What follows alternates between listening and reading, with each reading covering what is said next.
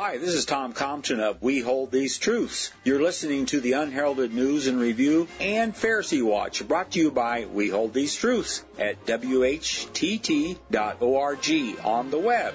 Each week we look into the events that are, for the most part, ignored or overlooked by the mainstream media. And we analyze these events. Ready, set, let the sparks fly.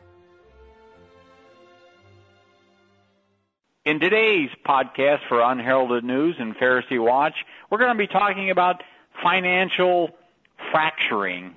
I think that uh, is going on all over the world. We see it in Europe with the change of governments in France and in Greece. And so, starting off, we don't know exactly where this came from. So you can just chalk this one up to urban legend. It's out there somewhere, but it's entitled Gold Cliff, May 8th. Gold is grinding out a wall of worry that began construction out of a natural unwinding of the momentum that came in during the acute phase of the euro crisis. More bricks were added weekly by various luminaries calling bearish, the most recent being Buffett's right hand man, Charlie Munger. Quote, Gold is a great thing to sew into your garments if you're a Jewish family in Vienna in 1939, but civilized people don't buy gold. They invest in productive businesses, unquote. Wow, that's an amazing quotation. I guess they don't want us peons to own gold, it sounds like that we should all well, uh, buy our own of, banks. We have a lot of people like Warren Buffett who are saying things like that. Although uh, Warren Buffett would probably not have made a, such a coarse remark about uncivilized people. But uh, anyway, this is the kind of some of the talk that is going around right now. And then we combine this with some of the other things that we're reading about, and we start getting a picture. So we've got this idea now: civilized people don't buy gold. Now let's go on to see what civilized people are supposed to do according to Ben Bernanke. Okay. All right, read that for us, Leslie. Bernanke says, prepared to do more as policy unchanged. Bloomberg News, May 8, 2012. April 25th. Federal Reserve Chairman Ben S. Bernanke said that the central bank stands ready to add to its stimulus if necessary, even after leaving its policy unchanged today and upgrading its view of the economy for this year. Quote, we remain prepared to do more as needed to make sure that this recovery continues and that inflation stays close to target, unquote. He said at a press conference today following a meeting of the Federal Open Market Committee in Washington additional bond buying is still, quote, very much on the table, unquote. So um, that's really here, comforting, isn't it? Uh, yes. Here, what we have is the uh, Mr. Bernanke, and this happened uh, a little over a week ago, but it's very significant because it's the last thing he said, and uh, it resulted in a in a sharp rise in the government bond market, and uh, government bonds are what we're going to be talking about primarily today, and what this team tends to think uh, is that uh, the government bond market today is in the same precarious perch, sitting on top of a, a, a tree limb, hanging out over a 10,000 foot cliff, that the real estate market was eight years ago when the houses uh, up and down our streets were selling at about two and a half times what they're selling for now. And what Mr. Bernanke is saying here is that the Federal Reserve Bank is going to buy more bonds. So if they're going to continue to buy more bonds, then bonds should be really a good investment because when they buy, they buy by the hundreds of billions of dollars. So then we have the third item, the most recent one that just occurred today or yesterday uh, here on May 8th, and that is entitled The Death of the Euro Actually, the, the real title is Greek Leaders Given Bailout Ultimatum uh, as Syriza Begins Talks. And you'll find out who Syriza is when Leslie gets into this. And we've given our own little title to this Death of the Euro. Greek leaders given bailout ultimatum as Syriza begins talks. by Maria Petrakis and Natalie Weeks. May 8, 2012. Alexis Tsipras of Greece's Syriza party squared off with political leaders before talks on forming a coalition, handing them an ultimatum to renounce support for the European Union-led rescue if they want to enter government. Tsipras said he expected Antonis Samaras of New Democracy and Evangelos Venizelos, the former finance minister, who leads the PASOK party, to send a letter to the EU revoking their written pledges to implement austerity measures by the time he meets them today to discuss a government alliance. Samaras and Venizelos rejected the request. Samaras said he was being asked, quote, to put my signature to the destruction of Greece, unquote. Quote, he interprets with unbelievable arrogance the election result as a mandate to drag the country into chaos, unquote, Samaras said late yesterday in televised remarks.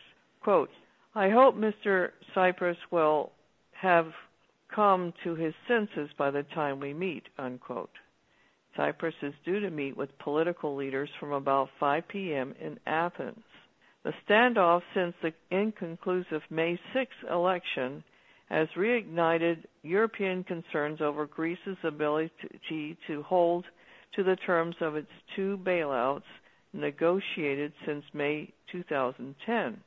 With Parliament split and policymakers in Berlin and Brussels urging Greece to stay the course, the country at the epicenter of the debt crisis is again facing the risk of an exit from the euro. The repercussions are potentially huge, said Gillian Edgeworth, a London based economist at UniCredit. The chances of Spain needing official aid would increase, with implications for spillovers to others.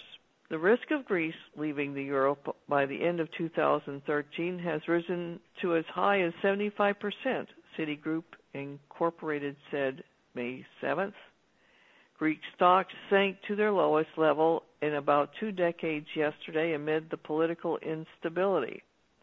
The benchmark ASE stock index fell 3.6% to 620.54 at the close in Athens, its lowest since November 1992. The Stoxx Europe 600 index slid 1.7%. The euro fell 0.3% to $1.3007. Tsipras said he aimed to link up with parties in a government that would nationalize banks, place a moratorium on debt payments, and cancel the bailout and measures such as labor reforms and pension cuts. International creditors urged Greek leaders to hold to the agreed terms of their EU International Monetary Fund bailouts. Okay, and then we add what was going on in France too. So there is a lot of turmoil in Europe and in the world in the financial markets. Chuck, give us some of your thoughts on all these items, please. Well, of course, school kids are talking about this. I happen to talk to one, and uh, his English class teacher, a senior in high school, is trying to explain to the kids and trying to figure out himself what's happening.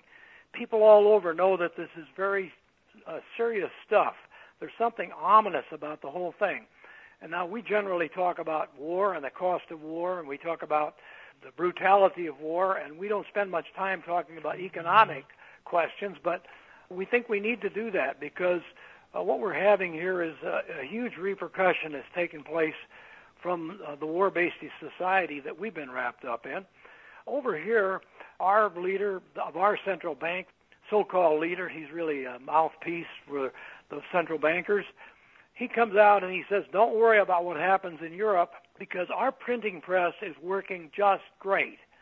And what we're going to assure everyone of is that the price of bonds is going to remain high. So if you're nervous about stocks or you're nervous about your business or you're nervous about mortgages or your house or anything, you can invest in bonds with security that they're going to go up because we're buying. And that's been called Operation Twist. And you're going to be hearing more about Operation Twist. Operation Twist, like, a, like the old fashioned dance, I guess. The old fashioned dance is that the Federal Reserve Bank is buying United States government bonds and keeping the price up.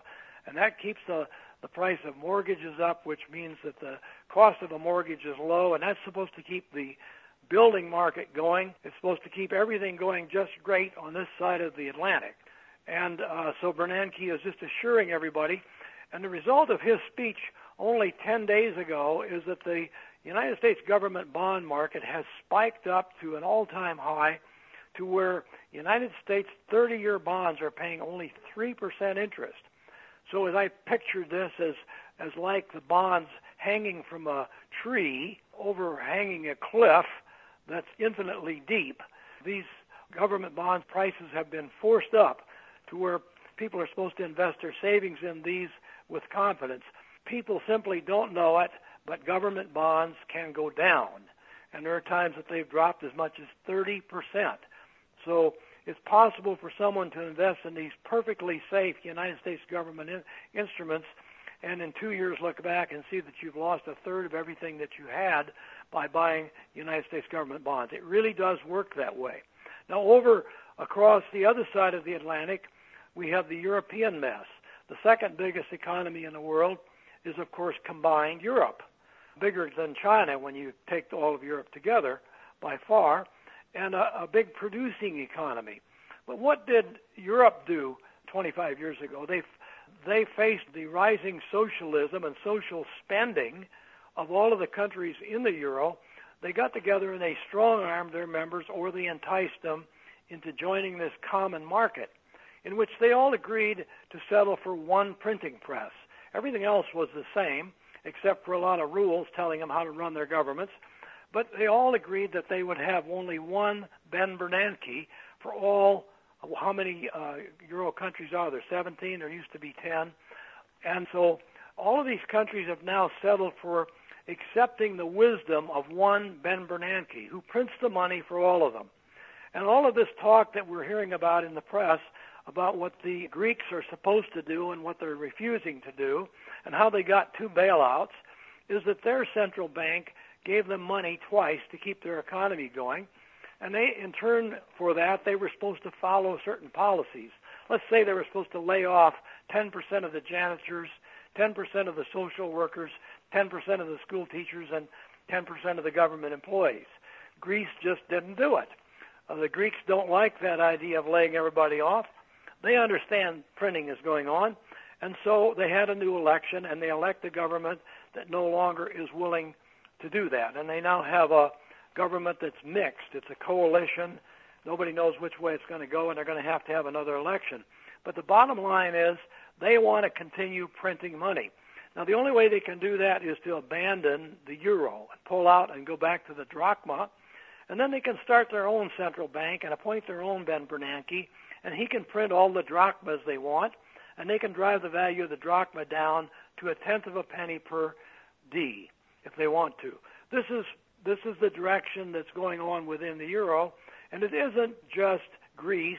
You've got Spain, you've got Ireland, and you've got Portugal, and a couple of other, and the biggest of all by far, Italy, which is really a big economy, all of which are in similar bad shape to the Greek economy for pretty much the same reason. So now people in school classes and uh, freshman college classes and senior high school classes, uh, people that aren't trained in economics and aren't trained about money, but who have a little bit of common sense, are looking at all of this and they say, what kind of a disaster is ready to, befall us? Uh, and so we've devoted this meeting today to that, and we'd like to have some discussion from the others, thoughts and questions and whatever. But our contention is that probably one of the biggest risks that you could possibly be in today is the United States government bond. Probably the second biggest risk that you could possibly find to be in would be stocks of sort of mediocre companies that we could get along kind of without but whose stock has gone way, way up to all-time new highs. Those are probably awfully risky. And of course, then you have to look at the idea of where real estate is and where other things are relative. But all of this is predicated on the idea that you simply can't just print money forever and ever without eventually becoming a Greece. And Greece is our model of what can happen to all of us if we just borrow enough and print enough and say we never really need to pay it back. And of course, this statement by the president of one of America's greatest companies, Warren Buffett, uh, who's a, considered to be a genius and a mastermind of investment, and says, whatever you do, don't sew any gold in your garment. You, be as civilized like the rest of us, and buy government bonds and United States stocks and other good, valid companies that are growing and are patriotic to America. So, with that, I'll turn to our panel. Chuck, well, what came to mind when you were talking about Bernanke and this twist? You you mentioned the the dance. Well, what came to mind to me was Oliver Twist, and of course that's about fraud. Uh, how Oliver Twist was entwined with all these fraudulent people, Fagin and what have you, and so forth. Even though he was a good-hearted lad, but that's what's going on here. Is we've got fraud on a massive scale and they've got people like myself who don't pretend to be uh, financial wizards of any kind are confused and you've got the opposition through things like the occupy wall street and the the variations of that where people know things are wrong and so the world is literally on a, a precipice here occupy wall street marched on the federal reserve bank in our town they don't quite know why they're there, but they know that they're part of a big part of the problem. Yes, exactly. Warren Buffett uh, should know something about metals. Didn't he sell a glut of silver years ago um, and affected the whole metals market at one time? Yes, I, I think he did, Leslie. I think that uh, he he took a big fling in the silver market mm-hmm. and made money. And made money. This is the one that's telling us not to buy gold. Or his associate there. What do you think about gold, Chuck? You think we should buy a well, little I think bit? that we have to to look at what uh, look at what these geniuses that are leading us down this path off the cliff, what they're doing, and make sure we're not doing what they're doing, because uh, yes, uh, because they are a huge pack of lemmings, and uh, it just uh, the world just doesn't work that way eventually something of value must be found. Uh, we all thought that and a few survivors. That's the infinite value, but now they've driven up the price of those to where they look like second houses did uh, in, in 2004. So the prices mm-hmm. are, are way overpriced. So we need to look at where you can put your money, and if you have any, and uh, probably in things that you can use is a good idea but you can't really stockpile enough food uh, for uh, for your rest of your lifetime, and there are limits to what you mm-hmm. can do. So, gold and silver become uh, pretty good things. The only thing you're going to have to overcome is the price of those is going down, because the big people are selling instead of buying. Now, it's hard to get used to the idea that if you want to be right, you want to do what Warren Buffett is not doing. But at times like this, that's probably what you have to do do the opposite. Well, and people uh, don't look at generally haven't in the past typically looked at gold as investments as basically for security. And one of the other problems that I see is all these sideshows where you've got now Facebook is going to have an IPO, and so there's a big hullabaloo about that, how much they're going to raise, and and so people are going to be flocking to that, and you know there's going to be profits made, and then of course they can evaporate also in Good time. Point, but Tom. Good point, because nobody's even looking at what kind of value Facebook really has. It's a multi-billion-dollar companies on the first day it's on the marketplace, but nobody has really stopped to think of what its future really may be, uh, and what its what its value, what its actual value in the marketplace may be. I think people have to invest in things they know about and that they're comfortable with, and yeah. uh, if people are comfortable ha- taking gold coins home and and holding onto those, and by the way, putting them in a safe place where they can't be yes. stolen, like the Bible refers yeah. to. If you're comfortable yeah. doing that, don't be dissuaded by Warren Buffett and people with tens of billions of dollars. They have been wrong before, and they are normally very much wrong at the top of big markets. And I could bet a dollar, I would imagine that uh, they've got some precious metals in their portfolios. Tucked, and, tucked uh, away, you know. perhaps, huh? Yeah. And a lot of these, and a lot of these people are are so much a part of the establishment, such as uh, Warren Buffett. Not to pick on this poor billion multi-billionaire, but he's made an awful lot of his money on Goldman Sachs Company, one of the most criminal, crookery Wall Street fiend, fiendish syndications ever to be invented.